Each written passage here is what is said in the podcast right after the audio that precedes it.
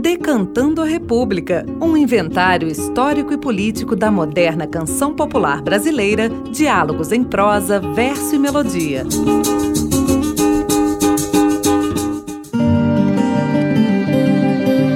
Olá, eu sou Bruno Viveiros. Esta é a série especial Saberes da Terra. Valdemar Henrique foi um maestro, pianista, escritor e compositor paraense que iniciou sua carreira ao lado da irmã Mara, acompanhando-a ao piano.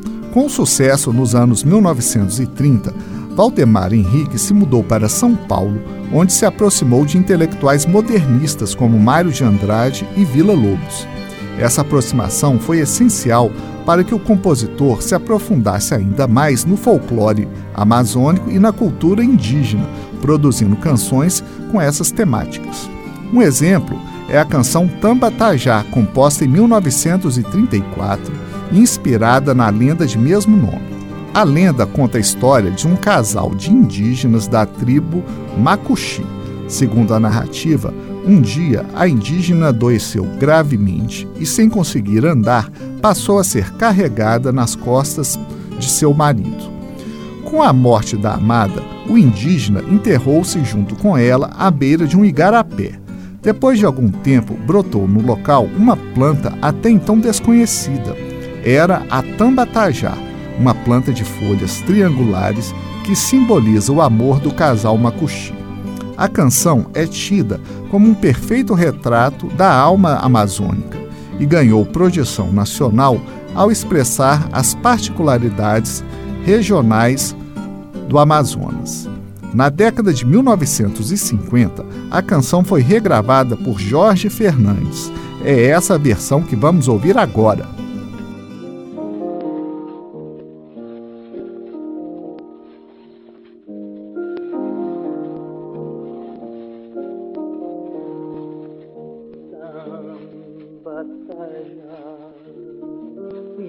faz feliz e meu amor me bem. Que seu amor seja só meu, de mais ninguém, que seja meu, todinho meu, de mais ninguém. Samba já me faz feliz Assim o índio carregou sua macuxi para o roçado, para a guerra, para a morte. Assim carregue o nosso amor, a sua sorte. Samba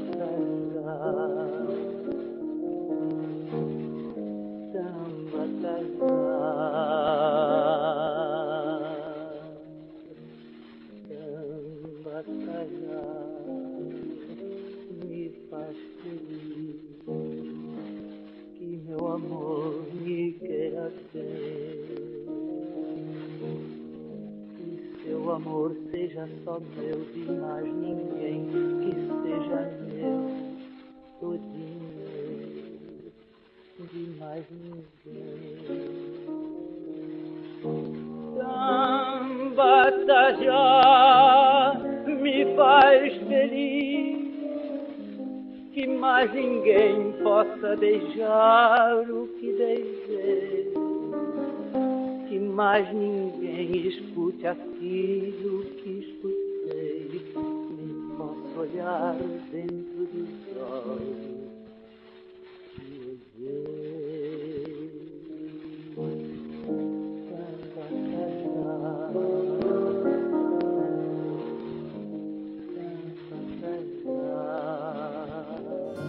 Você ouviu Tamba Tajá, de Valdemar Henrique. O programa de hoje teve a apresentação de Bruno Viveiros, redação de Mariana Brescia e os trabalhos técnicos de Cláudio Zazá. Esta produção foi realizada com recursos da emenda parlamentar 30330-006. Você ouviu Decantando a República, um inventário histórico e político da moderna canção popular brasileira, diálogos em prosa, verso e melodia.